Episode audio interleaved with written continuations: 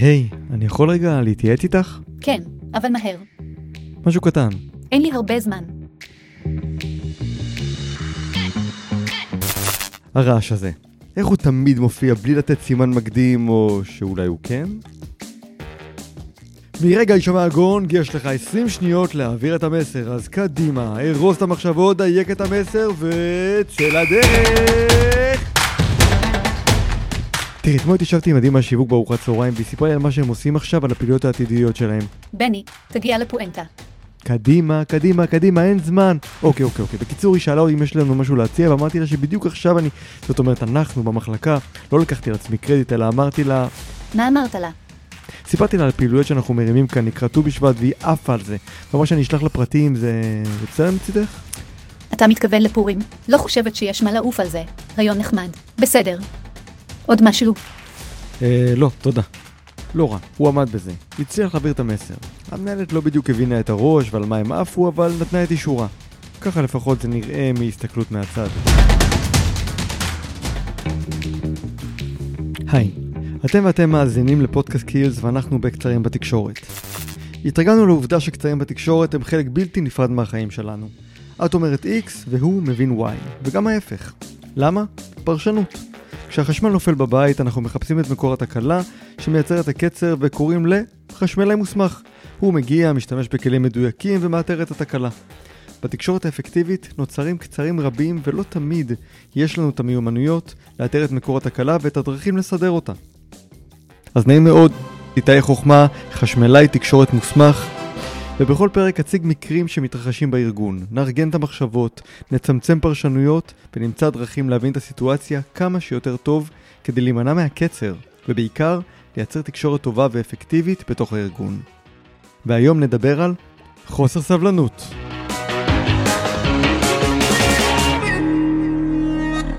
אז שמענו את ההתנהלות של הלקוח שאני מלווה מקצועית שהוא אישר לפרסם את הסיפור שלו כמובן עם שינויים קלים, נקרא לו בני. בני התחיל לעבוד במקום עבודה חדש. ההתרגשות הייתה בשיאה. כמה הוא ציפה ליום הראשון שבו הוא יקום בבוקר. מסלול הנסיעה השתנה. פרצופים חדשים התגלו לפניו. הוא יכיר תחום חדש. שמי יודע, אולי יפתח לו איזשהו אופק חדש. היה לו טוב בעבודה ברמה החברתית, המקצועית, האישית. אבל בכל זאת משהו בינו לבין המנהלת, שלה נקרא עדי, קצת חרק. בכל פעם שהוא הגיע להתייעץ איתה, יעיצה בו. תמיד אין לה זמן. בני, תגיע לפואנטה. אמרה מיד לאחר שפתח את הפה. הוא התבלבל, ניסה למקד את המסר, להיות תכליתי, יותר ממה שהוא מכיר ויודע. בחיים אף אחד לא ביקש ממנו להזדרז בעברת המסר. בטח לא גער בו כשהוא מתמהמה. עם הזמן הוא למד לקצץ במידע, להגיע לפואנטה מהר יותר, אבל ככל שהוא קיצץ, הוא היה מקבל יותר ריג'קטים עם הרבה מאוד תוכחות מעדי. לא אמרת לי את זה, לרגע סיכמנו על משהו אחר לגמרי, חוסר אונים מוחלט. מצד אחד הוא לקח אחריות, התנצל, ניסה לתקן, מצד שני ניסה להגיב ולהציג את הצד שלו, שהוא לא מצליח לדבר איתה, הוא לא מצליח להציג את התמונה המלאה, ובתגובה הוא זכה לאינפוף ושאלה עוד, עוד משהו. משהו. באופן לא מפתיע, המוטיבציה החלה להיפגע. הוא הסתגר בתוך עצמו, התפוקות ירדו והריג'קטים, הטענות והשיחות רק עלו ועלו. מה קרה פה? קצר בתקשורת. אז בואו נתחיל קודם כל בשימוש במודל אפר"ת, כדי להעביר את הכוונה בצורה יותר טובה. יש לנו כאן סיטואציה שבה עובד התחיל מקום חדש, ובכל פעם שהוא מדבר עם הבוסית, הבנו היא מזרזת אותו. יש לנו כאן א', אירוע, טריגר שמפעיל אותו. מיד, מי בא לעזרת החבר? הפי, הפרשנות, תרגום האירוע, מהלך קוגניטיבי שמתרחש אצלו בראש, על בסיס החוויה האישית שלו, וגם מצב הרוח הרגעי שבו הוא נמצא באותו רגע ממש. הפרשנות לא רוצה להישאר לבד. אז היא קוראת לחבר שינחם אותה. ריש, הרגש. הרגש מעניק לכל הסיפור הסתכלות פנימית, סובייקטיבית על המקרה. הוא מטבל את הפרשנות בקצת הלקאה עצמית, כעס, תסכול, גם ייאוש לא יזיק.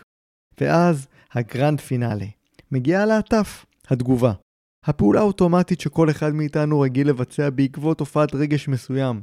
היא מגיעה מאזור הלא מודע שלנו. לכן אנחנו עשויים להיות מופתעים מעצמנו או להגיד את המשפט, זה תמיד קורה לי. אז נחזור חזרה לקצר בתקשורת. המטרה בפודקאסט סקילס לצמצם את טווח הפרשנות שלנו. כלומר, רגע לפני שהרגש נכנס לתמונה, לשאול שאלות הבהרה, קודם כל את עצמנו, ואז גם את האדם שמולו אנחנו מתנהלים. נתחיל עם בני ואז נעבור לעדי. סבבה? בואו ננסה להבין למה זה לא עובד לו. קודם כל בני לא הבין את קהל היעד שלו.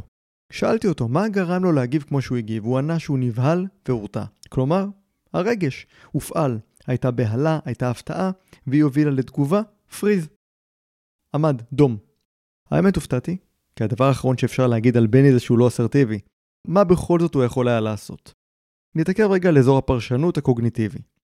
בואו נצא מנקודת הנחה שלא הכל קשור אלינו. הרבה יותר קל לנו לקחת אחריות על תגובות של אנשים אחרים, בייחוד כשיש לנו נקודת השוואה. לדוגמה, עדי, היא מנהלת ומתנהגת אחרת עם כל אחד מהאנשים בצוות. רגש, תמתין את אורך, אנחנו לא סיימנו עם הפרשנות. עכשיו אנחנו לוקחים אחריות על הסיטואציה ולא נגררים להתקרבנות. הרבה יותר נוח להעביר ביקורת עליה ולהתבוסס בתוך המחשבות הרעילות. בטח אם יש לנו מישהו בצוות שחולק איתנו את אותה תחושת חוסר אונים. אני לא אחדש לכם, אבל אני אגיד את זה בכל זאת. ותרו על ביקורת ושיפוטיות, הם לא מועילים לאף אחד. אז קודם כל, בואו נעשה זום אאוט מהסיטואציה וננסה להסתכל על הפריזמה הרחבה יותר ולנסות להבין קצת יותר מזאת עדי. אוקיי? יש לנו פה רצף של התמודדויות, המאפשרות לנו להכיר את המנהלת התכליתית שעבור בני מצטערת כחסרת סבלנות. אנחנו מבינים איך היא רוצה לקבל את המסר? לא בטוח. אז כדי לקבל הבנה עמוקה, יעצתי לבני לעשות כמה פעולות. קודם כל, הדבר הכי חשוב ברגעים כאלה ובכלל, שיחה. זו הליבה של תקשורת, לדבר. שיחה שתאפשר לשניהם לייצר תקשורת אפקטיבית ברמה הבין אישית. לבקש לפגוש אותה לשיחה אישית אחד על אחד. בזמן שמתאים לשניהם, בלי לחץ. לחלוק איתה את הקושי שאיתו הוא מתמודד. גם כאן לעזוב את הפרשנויות ולדבר רציונלית מה עובר עליו. חפשיחה היא גם הזדמנות טובה לבקש משוב. נשאול אותה, מה היא חושבת עליי? הנה, הרגע שוב עולה, אנחנו נבלים ממשוב. אבל משוב הוא כלי חשוב שיאפשר לנו לקבל אינדיקציה על ההתנהלות שלנו.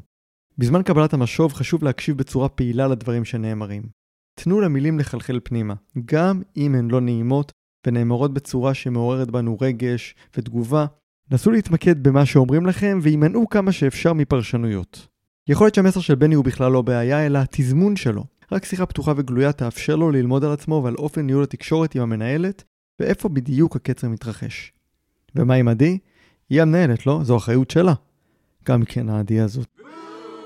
אבל רגע, אנחנו פועלים רציונלית, נכון? אנחנו לא נותנים לרגש לנהל אותנו. אז כן, לנו כמנהלים יש חלק גדול מאוד בתקשורת שלנו עם העובדים, גם בתקשורת שמתקיימת בתוך הצוות.